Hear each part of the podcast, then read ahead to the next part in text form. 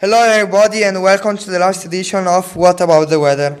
a weather program powered by 30A class of second anno secondary school. I'm Daniele. I'm Salma.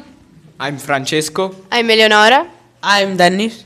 I'm Fikrete. I'm Maddalena. I'm Julie. I'm Serena. I'm Alessandra. I'm Clenar. I'm Lorenzo. And we'll be about the weather forecast for you weekend. So let's start. On Saturday in Trentino region will be mainly cloudy. The highest temperature will be 12 degree and the lowest uh, 5 degree.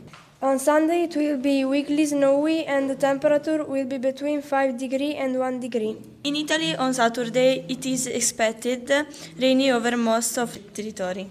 And on Sunday it will be mostly snowy, except for the eastern part o- of the country. Regarding temperature, We can say that for all the weekend the temperature will be in strong degree all over the Italy. the lowest between minus 7 and minus 1. Uh, thank you very much for your attention and have a nice weekend.